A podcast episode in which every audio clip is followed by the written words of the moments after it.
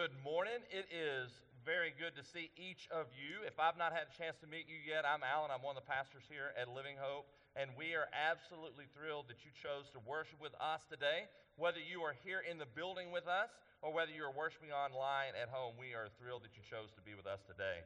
Let me just say uh, there was quite a bit of buzz in the air in this building this morning as I was able to see several of you who perhaps are here for your first Sunday back since COVID all began. And we are excited that you are here today.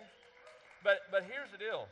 As they walked in and I chatted with them, here's what they said we have been watching online every Sunday, and it is so good to be back in the building. And so I am thrilled that you're here, whether this is your first time or your hundredth time or first time since COVID or you've been here every week since COVID started. Either way, we are thrilled that you chose to worship with us because we are a church family. And uh, it's really cool. We're starting a new series that's going to be talking about what does it look like uh, to be a church family together. I would like to reiterate what was shared a moment ago by John.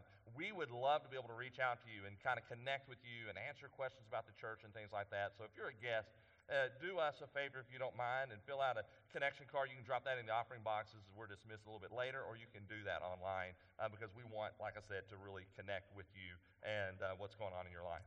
I wanted to give one quick announcement. It's printed in the worship guide, but I'm really super excited about it this past year, we decided instead of doing one missions offering in the month of December, let's split them up and do different offerings at different times. So we did one for international missions called Lottie Moon back in December, and we received over $12,000 for that. And then we took another one up this past month, and here's the deal this is going to North American missions, church planting, resourcing missionaries sending the gospel out into uh, the United States of America, into Canada, into all its territories. And here's the deal right after receiving a 12000 special love offering, uh, not love offering, $12,000 uh, missions offering in December, we received $10,266 and one penny towards Lottie, uh, uh, Annie Armstrong. So I would love to celebrate what God did with that because here's the deal. God has been faithful through his people as we have received more than we did last year towards our general offering, which allows us to do ongoing ministry every week in the life of our church and in our community and all of that. And then on top of that, we've also received these special mission offerings that are even higher than they were last year as well. God has been faithful as He is using you and using us to send His message around the world.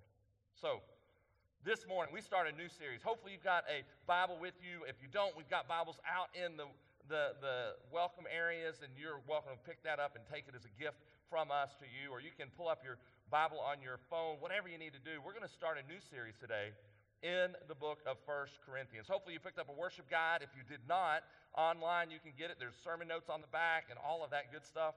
But we are in the middle of a series called Foundations New Testament and we're walking through the New Testament together as a family. And so we are in the book of First Corinthians today. And, you may have noticed the logo. Um, you also may know about me. I don't really know much about what these things are here, other than I know they're instruments. Uh, when I was a kid, I played handbells at my choir. You should have really seen me. I was incredible. Uh, that's the only instrument I've ever played. It's interesting if you know much about handbells. There's like the bass handbell that plays one note during the whole song. That, they gave me that one for some reason. I don't really know why. But anyway, they did. And the reason I point this out, maybe you saw on the graphic, all kinds of different instruments. I think this is a saxophone. I think your last name is supposed to start with a G if you play it. But this is a saxophone, played a certain style of music. Maybe picture it. I'm not going to blow into it because it would not be pretty if I did. This, uh, I was somebody beforehand, I always say the wrong thing. This is a trombone, I think, right? Is that right? I don't know if it slides or, oh, how cool is that? Like when you're marching with this, like don't bop anybody. But anyway, so you got a trombone here. And then I've been told to be really careful with this one because these are kind of older ones. This one's not as old. So anyway, this is the French horn, not to be confused with the English horn. And so this is another instrument. You're like, what is he doing? Do you notice there's different shapes on each of these, different lengths? I said be careful what I. I accidentally maybe don't. There we go. All right. There we go. All right. So uh, they're all different shapes, right? And then you've got these other instruments up here that are different style instruments. They've all got different shapes, styles, lengths. They make different noises, different sounds. But when you put them all together, and I'm not the one playing them, it's a beautiful sound. But what would happen? What would happen if each one of these instruments on their own, as if they could do that, or the person playing them decided, I'm going to go out and do my own thing? I don't want to play that note. I'm going to play this other note. And they did their own thing. It would be a disastrous noise, like if I were to play them. Perhaps you see on there the, the title of this series is Unique in Design, United in Purpose. Because the church body is just like these instruments. Each one of us are uniquely designed by God. None of us are the same. Thankfully, there's only one Alan Pittman in the bunch. That's maybe more than we need. But the reality is that as God designs each of us to be uniquely designed, we are united or we're to be united in purpose so that we can be busy about the church of God, being a disciple, making disciples, being the church, all for the glory of God. And in 1 Corinthians, we're going to see how God brings the church family or the church body together. Let me encourage you to do one thing for me this week, like maybe even right now. I need your help as I prepare my sermon for next Sunday. And, and here's why, and here's how. Consider what this says in 1 Corinthians chapter 12, verse 26. He's talking about the body of Christ. I'll be preaching this message next week. But verse 26 of chapter 12 says this If one member or one member of the church body, if one member suffers, all suffer together. If one member is honored, all rejoice together. Can I tell you what I have hated the most about this last stinking year of COVID? I've not been able to stand in the welcome area as folks come in and hear your story like I'm accustomed to doing. There's many of you that have suffered this past year, and perhaps I'm aware of it, and perhaps I'm not. There's many of you that have rejoiced this past year, and perhaps I'm aware of it, and perhaps I'm not. I mean, today we're celebrating, there's a new baby at our church. A baby was born this morning. I'm not going to like say which family, or I don't know if they're ready for us to tell, but there was a baby born. How exciting is that? We celebrate as a church family. But COVID has made it difficult to be the church together like God has called us to be. And we're not able to rejoice like we should. We're not able to mourn like we should. It's high time we do that. So here's how you can help me go when you get a chance to the website or on the QR code at the top of the QR code links, there's a thing called Better Together. It's a two question survey. And, and, there's also another place to find it at the bottom of your, of your sermon notes. It tells you where it is. All these locations, same survey, just three different ways to grab it. You can go there. You can answer this question What are some ways you have been honored this year? And the other question is What are some ways you have suffered this year? It's going to be on social media this week as well. I want to hear from all of you.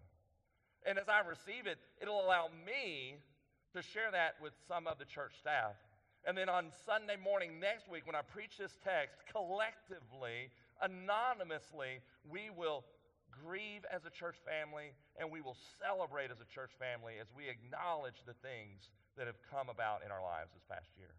And as we are reminded that God is calling us to not be a place where we come in and listen to a dude talk for 30 or 40 or 45 minutes, maybe talk once or twice in the morning, and then we leave and not con- together. We are a church body, we are a church family. We're called to do life together.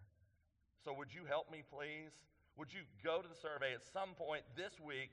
The earlier in the week, the better, and fill out the survey. All right. So that's kind of where we're headed in this series. But this morning, we're headed to this topic of I know my rights. And we're going to find it in 1 Corinthians chapter 10. And Paul wrote this letter to a group of Christians in a church in a city by the name of Corinth, which was in Greece. It is in Greece.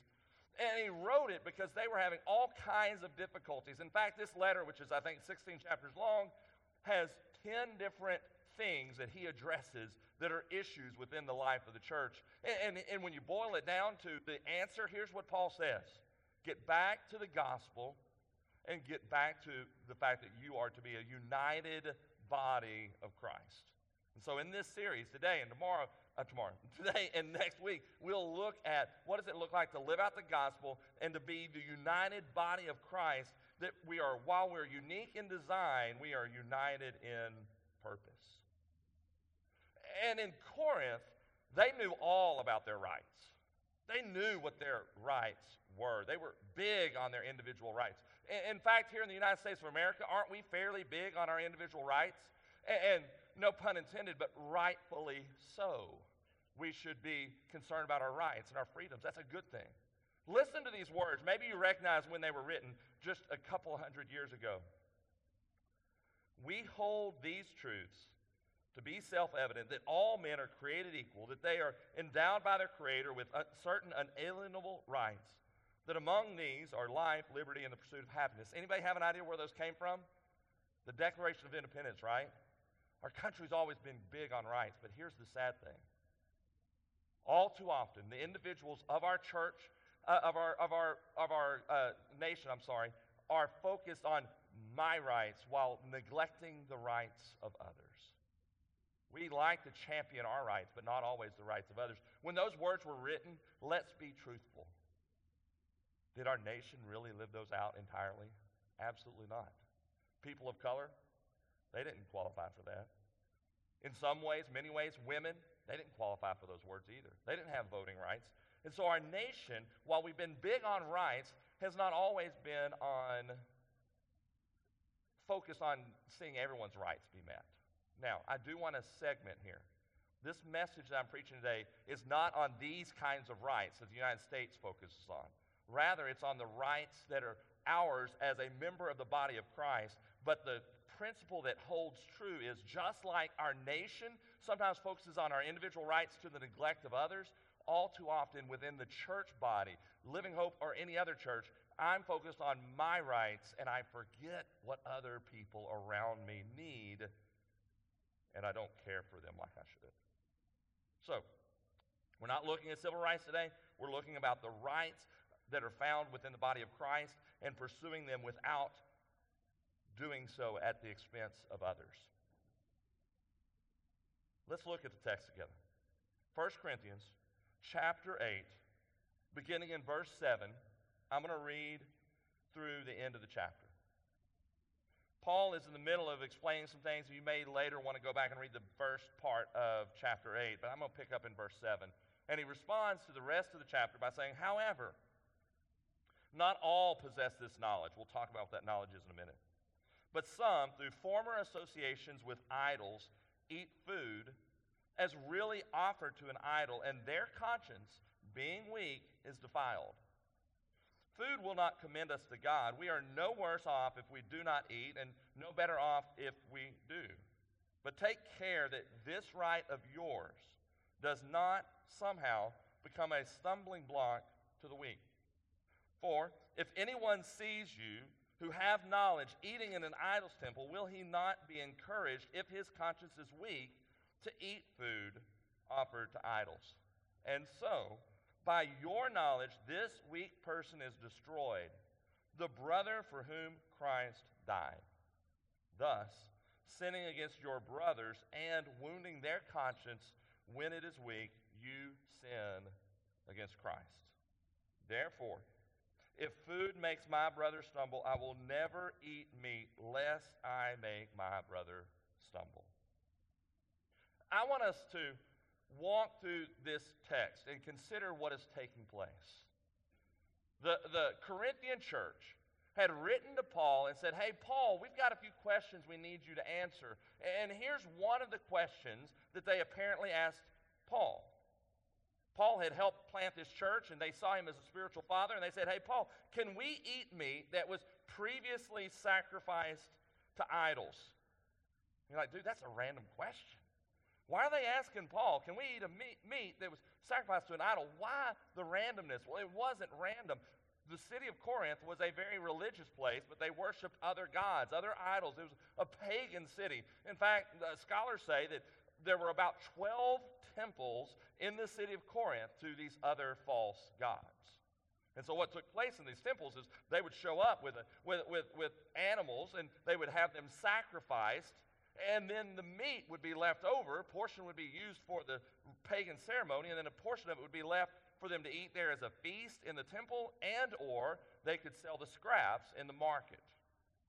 And so, what was taking place is the people in Corinth that were members of the Christian church said, We like meat. Like, meat is good. I guess they were Texans. I don't know. They loved meat. And they're like, We really want to eat this meat. And the only way we really can get it is if it comes kind of from the leftovers of this pagan ceremonies. But, but Paul, it's got to be okay for us to eat, right? Because we're not doing it in the context of a religious ceremony. Well, we look at verse 1. Go back with me to verse 1. And Paul begins his answer by saying this. He's changing topics. He's now at this topic. He says, Now, concerning food offered to idols, we know that all of us possess knowledge. This knowledge puffs up, but love builds up.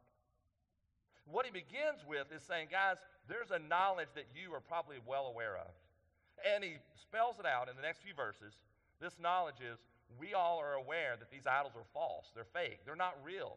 So, therefore, there's nothing magical about this meat, and therefore it's okay for us to eat this meat even though it was sacrificed to idols. However, he says, don't focus so much on this knowledge, rather, focus on your love for one another. In the course of this conversation, Paul says, technically, theologically, you can eat this meat because eating meat or not eating meat does not defile a person before God. In fact, if you remember this verse, here's what Jesus says about this topic. It wasn't about idol meat, but it was about eating and what makes you uh, unclean. In Matthew 15 11, Jesus says, It's not what goes into the mouth that defiles a person, but what comes out of the mouth. This defiles a person. So Jesus says it's not what we eat that makes us unclean or not. So Paul says the same sort of thing. And so then Paul begins to talk to these two different groups of people that were a part of the church in Corinth. In some ways, you could, you could say that they don't have these official titles, but you could say one is kind of progressive and the other is restrictive. The progressive group says, I'm focused on freedom, and therefore I know in Christ I'm free to eat this meat, and I have no problem eating this meat. Then you've got the restrictive group that says, I'm focused more on personal morality, and therefore I'm choosing not to eat this meat. So, I know what you're thinking right now. Alan, we spent a long time talking about instruments that I don't play and eating idol meat that I'm never confronted with. What does this have to do with me today? Because I didn't come to church saying, oh my goodness, I hope Alan answers the question I've been waiting for all week. Is it okay for us to eat idol meat? Can we please do it? Here's the key, real question. The question that Paul is seeking to answer, the question I'm seeking to answer for us and with us this morning is this how should members of a church exercise their Christian liberties? Because all of us have Christian liberties. All of us are free in Christ. And yet, how do we exercise those liberties? And should we consider those that are around us? So here's the first point that I have on the sermon notes. Number one says, instead of focusing on knowing our rights, we should focus on loving those around us. Instead of focusing on our rights, we should focus on loving those around us. Look back at verse 1. I, I, read it a moment ago, and he's talking about this knowledge. And he says, Hey, all of us have this knowledge. But he says in the end of verse 1, but this knowledge can end up puffing us up, but love builds us up.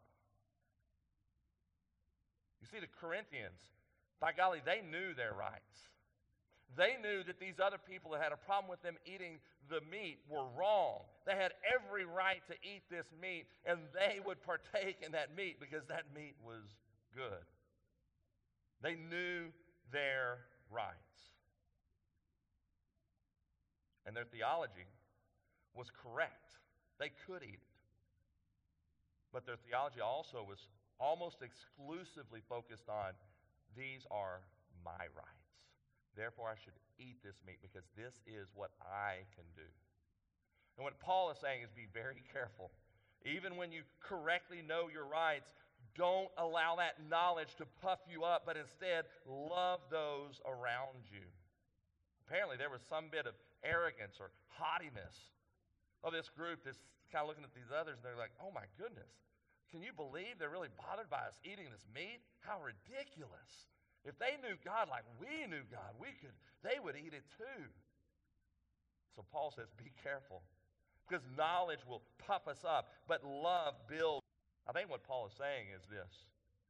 When we focus on our liberties and our rights and our freedoms in Christ, we must always remember the community and not just ourselves. We are not to be a Christian out on an island saying, Is this okay for me to do? No, this should instead be, How does it affect those around me? You see, all too often, here's the question that we'll ask Can I do X, Y, Z? When the better question is, Should I do X, Y, Z? So, could they eat the idol meat? Yes. But now Paul is trying to shift them so they can see to answer the question should I, even though I can eat this meat, should I eat this meat? And he says that the answer should be found in love for Christ and for one another. You see, if we have knowledge, our knowledge is based on truly knowing Christ and living in the right relationship with Him so that that, there, that in turn affects how we make decisions and respond in other situations. I, I think, uh, let me focus for just a second on this idea of knowledge and corporate stuff. So I said, Paul says that knowledge can puff us up, but love will build us up. In other words, we are focused on relationships with one another. I believe that he is actually hitting on some discipleship issues. To be a disciple means to follow Jesus. To be a disciple of Jesus, does that simply mean I have knowledge of Jesus? Or does it mean I have knowledge of Jesus that is then lived out in love? The answer is the second one. Because if all I do is build up my biblical knowledge, then all I do is say, well, look at me, I know so much about the Bible. But rather, if I seek to know Christ and then apply it to my life and apply it in such a way that I love those around me, then I'm living out what it means to be a disciple. So, in our church, when we say be a disciple, make disciples, may we never think that discipleship is exclusively knowledge. Rather, may we understand that discipleship is understanding who Christ is so that I can then live it out in community with one another. If you've heard us talk about our hope groups, which meet during the course of the week in people's homes or on Zoom, the reason we have hope groups is so that we can do life together and we can experience what does it mean to live this out in community. If you've heard me mention D groups, I, am a part of a D group. I've got a couple of guys in my group, and we aren't so much focused on the knowledge of just pouring into, as a group, studying the Bible so heavily in our hour together. Rather, we are talking about what we've studied during the course of the week, and then we are seeking to live it out together and hold each other accountable. Why do we have our Bible study groups that meet, like one of our men's group, our women's group? Why do we have them? Yes, they're gaining knowledge, but they aren't seeking to just gain knowledge, they're seeking to live that out in community together. So let's be careful. Discipleship is not about knowledge alone, rather, discipleship is about gaining knowledge of who Christ is and then living it out in love with those around us. Now, let's look at verse 7. We're still on this idea of focusing not on our rights, but rather loving those around us. See what he says in verse 7. Now, when he uses the word knowledge here in verse 7, he's talking about this knowledge of, yes, technically I could eat this idol meat. That's what he means by this knowledge here. He says, however, not all possess this knowledge, but some, through former association with idols, eat food as really offered to an idol, and their conscience being weak is defiled. Here's what's going on. He says, Many of you have been followers of Jesus for quite some time. And you have this knowledge that you could eat this meat and it's not a form of worshiping this idol, and you're okay with that. And theologically, you are correct. He says, however, there's some who are weaker, and he's not talking negatively about them. He's saying they're newer to their faith. They're newer Christians. They're more immature in their faith because they haven't progressed as far. They have experience of having in the past worshiped in these temples. And so when they see this idol meat, they cannot disassociate this idol meat with idol worship. And therefore, they, if they were to eat this idol meat, it would ruin their conscience. It would not be good for them at all. He's not talking negatively about these people. He's just saying that's the matter of fact of the situation. So he says, whenever you think about eating this idol meat, take into consideration these other people and how it will impact their conscience. So, what's a conscience? A conscience is our inner voice. It's from God who tells us, He tells us, He uses our experiences to help us know right from wrong and then respond accordingly. And, and some people's conscience was not allowing them to eat idol meat. Let me give you a kind of a modern example, although I don't know how modern it is. When I was a kid, the question was, oh, can we listen to secular music or do we have to just listen to Christian music, right? I, I, happen to mainly listen to Christian music, but, but if I walk away and go, my conscience won't allow me to ever listen to this secular music, I shouldn't force that on other people. Rather, I should live that out in my own life, right? And so, in this scenario, if a person says, My conscience won't ever allow me, no exclusions, to ever listen to secular music, then they need to follow that conscience.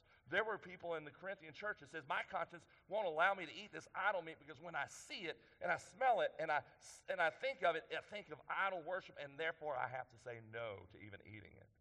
Paul's not running them down, he's just describing where they are. Here's what Paul's saying Guys, don't be so focused on your individual rights that you neglect those around you. In America, as American citizens, especially the white evangelical church, we are so focused on our individual rights and we forget the community at large. May we remember that my decisions impact those around me. So that's the first thing we see.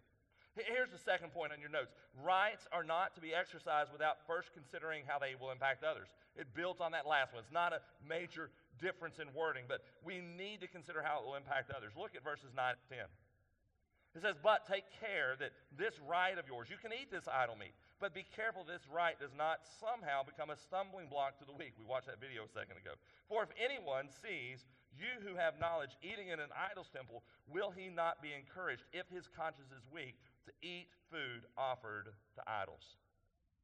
Did you know that pursuing our rights in Christ, if we're not careful, can at times cause our brother or sister to stumble? It's right there. Paul has written it down for us to see. What I think he's saying is how would it look like to an immature or new Christian if he or she were to see you sitting down at the supper table and you're eating this meat? Would it impact their walk with Christ? And if so, you need to avoid eating that idol meat. I know what some of us are thinking, but Alan, it's not on me what others do. It's their responsibility. Like, they need to mind their own business, they need to handle their business with God, and what I do should not impact them. And to a point, it feels that way. Let me give you an example in my household. Perhaps you can relate to this. I like to walk around my house barefooted. I also like to walk around my house without always looking down at the ground. I also dislike very much when my barefoot lands on a Lego and my foot is about to like fall off in pain. Ashley's response to me is, Alan, look where you're walking. My response is, they need to move them Legos. Truth matter is, I should look where I'm walking. At the same time, the truth matter is, if my boys would move their Legos, it would not be a stumbling block for me. And in our life with Christ, our decisions do impact others around us. They just do. If I exercise my rights, is it causing my brother or sister to fall into sin? And if so, that's a big deal. Look back at verse 9. He, he says there, Take care that this right of yours. I want to look at the word right, R I G H T. I'm from East Texas, so I say that word a little funny, but right. The word right. Here is what this word means. If go back and kind of look at what the Greek means for the word here. It's, uh, it's interesting. I, I found out, yeah, it has to do with freedom and liberty and authority and permission, but it also has to do with the power to evaluate. It's this idea that I can evaluate can I, should I take advantage of my right? Because if I do, what kind of impact will it have on, on others? In fact, the word right here, it is within the Greek has to do with taking place in relationships. And therefore, it doesn't just re- uh, imply freedom for the individual, it implies freedom for the community. So whenever I think about my rights in Christ, I need to consider that it's not just me, it's how it impacts the community around us. As I was studying this week, I came across the word bubble. And it said that Christians should understand that we can't make decisions in a bubble that doesn't impact others.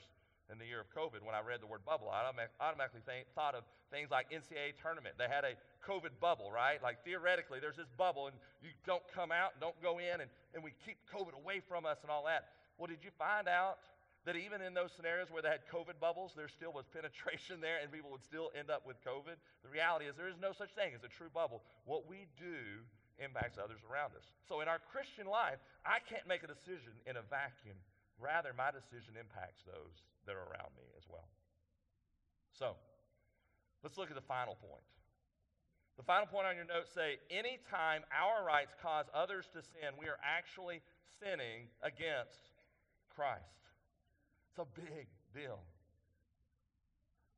As I looked back at verse 9 and saw the word stumbling block, I thought, well, what does it say in other translations or paraphrases? There's a paraphrase, it's not a translation, but there's a paraphrase called The Message, and Eugene Peterson words his portion of the paraphrase in verse 9 about stumbling blocks. He said, Be careful that we're not carelessly in a way, we don't live our right, rights out in, carelessly in a way that leads a fellow believer to be thrown off track. So whenever I create a stumbling block for others, I cause them to be thrown off track. Made me think of falling off the wagon. I don't know whether you have heard this about me or not, but I kind of like to drink Dr. Pepper. Like, Dr. Pepper is like God's drink straight from heaven. It's amazing. But here's a uh, preach it, brother, preach it. So, about a year and a half ago, I said, you know what? I'm getting closer to the 5 0, 50 years old. Like, I need to get healthier. Like, eating so much sugar. Okay, I still do that. But drinking so much sugar is not good for me. So I'm like, I'm going to stop buying Dr. Pepper. So here's the deal, guys. It's been like almost a year and a half since I bought Dr. Pepper and took it to the house. But I also want to reprimand some of y'all. Some of y'all trying to kick me off this Dr. Pepper wagon. And you come to my office with meetings and you bring me bringing Dr. Pepper. I like it though, it's good. but when you bring that Dr. Pepper, it causes me to stumble. the reality is this whenever we make decisions in our lives, if we're not careful, we can actually cause or contribute towards someone else's choice to fall into sin. So here's what's going on with the idol meat.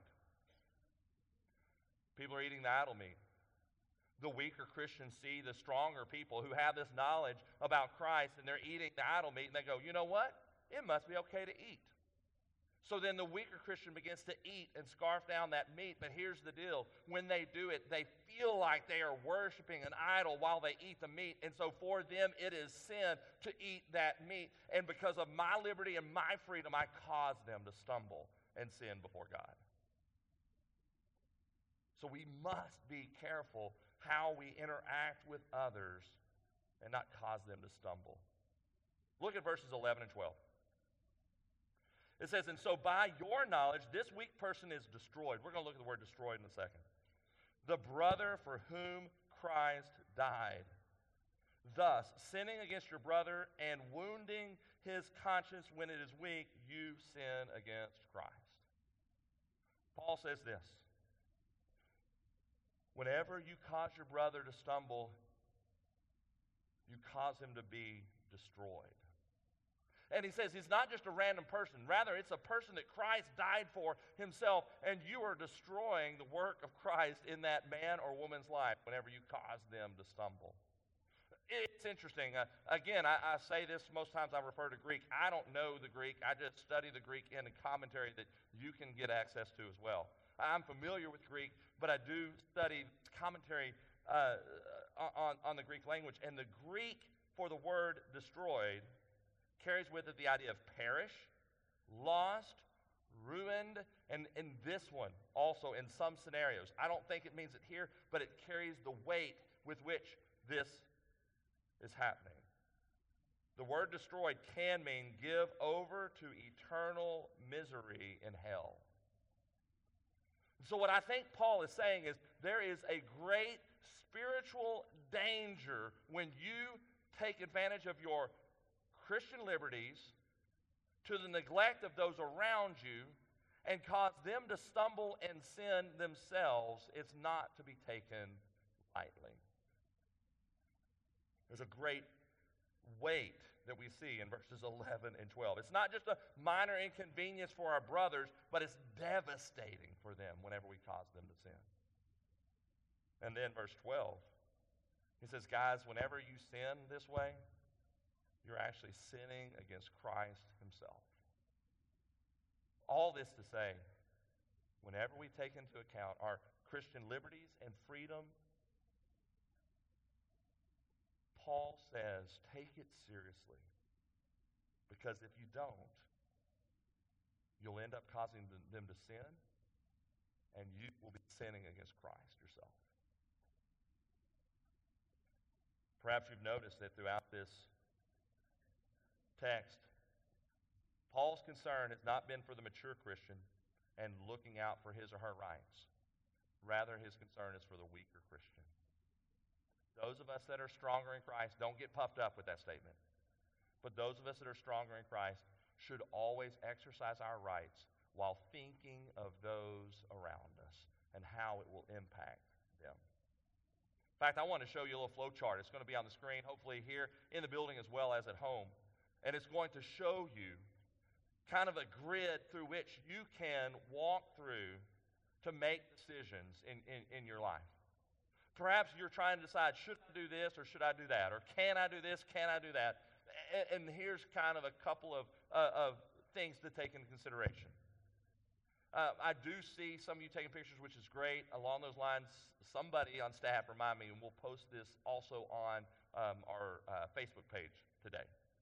Here, here's the grid that we walk through. The first question is Does the Bible allow it? If the answer is no, then the answer is don't do it. If the Bible has a clear statement on the thing, that's the end of the discussion. Just don't do it. But if the answer is yes, the Bible allows it, then the next filter is does my conscience allow it?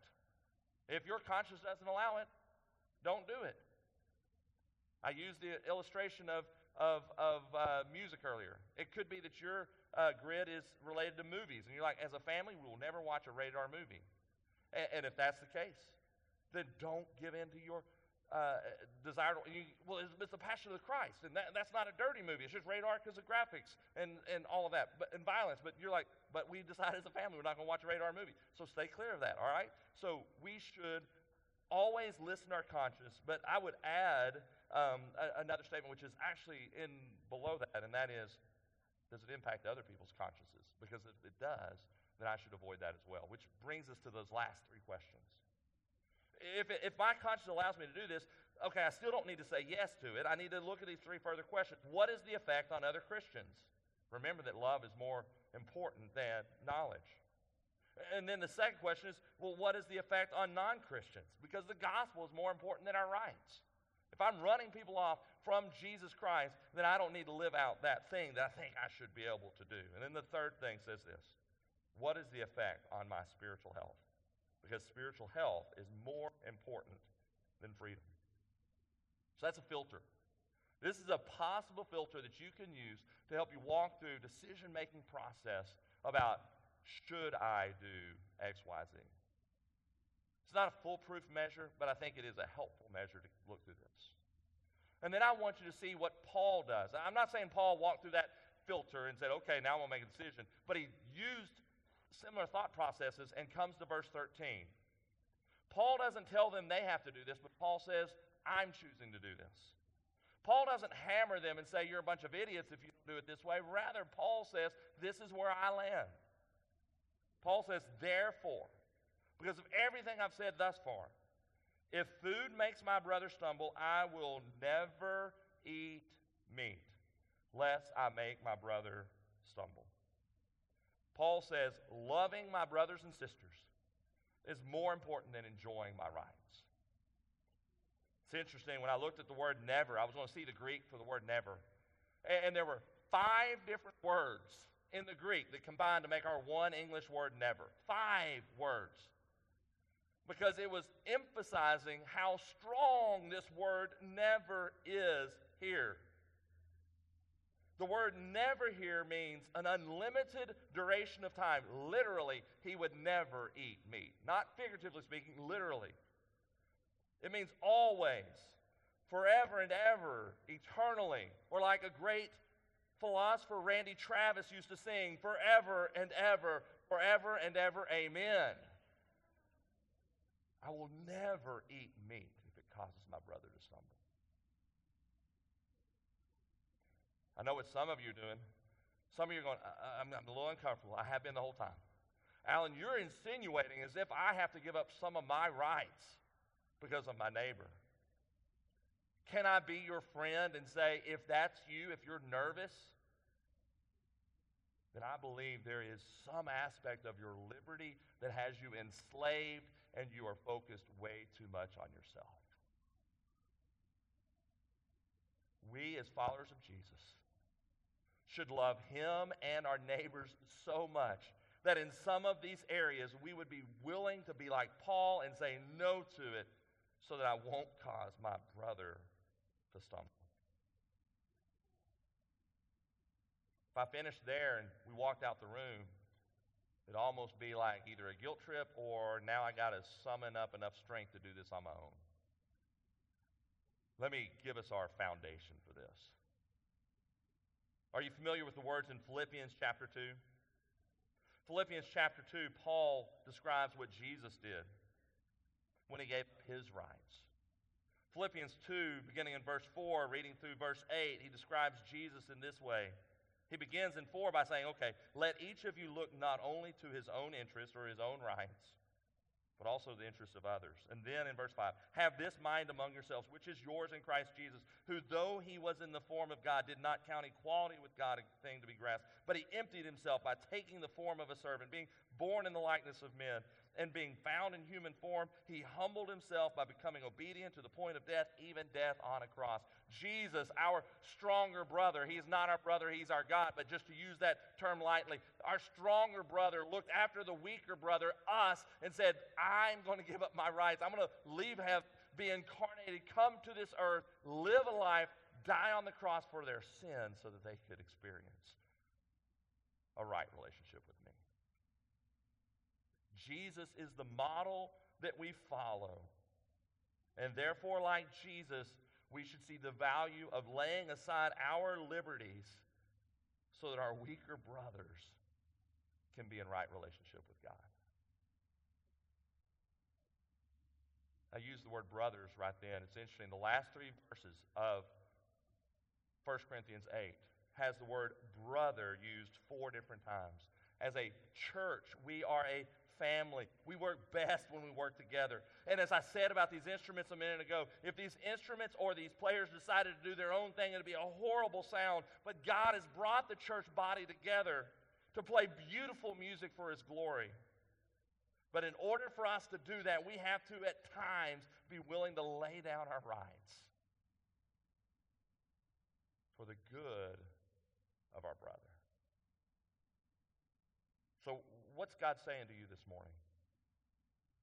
Is God saying, okay, Alan was kind of trespassing on my rights and it feels a little, and I feel like my toes are being stepped on? If so, then God may be saying to you, you've got to let go of some of that and care and love those, care for and love those around you. Others of you, you may have even heard me read this passage from Philippians, and you're like, what is that even talking about? Some of you don't know what it's like to be in right relationship with God because you've never really experienced what the gospel is all about. The knowledge that you have is the knowledge that as long as I go to church on Sunday morning, I'm good with God.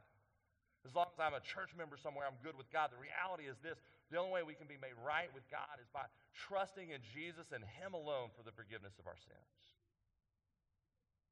The Bible says that 100% of us are sinners and we are separated from God for all eternity. But the good news is, just as we read about in Philippians, Jesus, the Son of God, took on human flesh, remained fully God, and yet took on the form of man, came and walked on this earth, and he died a death that he did not deserve. He died for us. That if we would place our faith and our trust in him, ask him to forgive us of our sins, we could be made right with him again. So there's some of you this morning you need to say yes to Jesus and trust in that sacrifice that he paid for you and for your sins. And there's others of us that need to be invigorated to go out and live in such a way that we can point others to the hope that's found in Christ. I want to lead us in prayer. At the conclusion of the prayer, we're going to be singing a song or two as a church body so that we can have time to respond to what God is saying to us. For some of you, that means to pull out the connection card that's there in your seat in front of you, or to get on the QR code, or fill out the connection card. Let us know what spiritual decision God is leading you to make today. For some of you, it may mean that you need to come and pray here at the altar. You may want to come and talk with me. You may want to say, Alan, I need to hear more about what this means to have a relationship with God through Jesus Christ.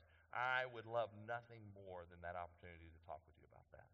Others of you may be thinking about baptism. We had baptism last week. We got another baptism coming up the first Sunday of June. Maybe that's for you, and you need to mark that down. Say yes to God this morning. Follow His leadership. If you do fill out a connection card uh, uh, with the physical form of it, please, sure, uh, please be sure and drop it in the offering box on the way out in a little bit. Or if you're online, we'll get those as well. Would you stand with me? I'm going to lead us in prayer. We'll sing a couple of songs, and we'll see what God's doing in this moment. God, we thank you. We thank you for a chance to be reminded that you have brought us together so that we would be united on purpose, even as we are uniquely designed. God, may our decisions that we make honor you and honor those that are around us. And Father, may you have your way in this place this morning. May we respond as you're leading us to respond. May we not just walk out and be mad because our toes got stepped on, but may we sense your leadership and respond accordingly. And Father, I pray that you would be glorified through all of this. It's in Jesus' name that we pray.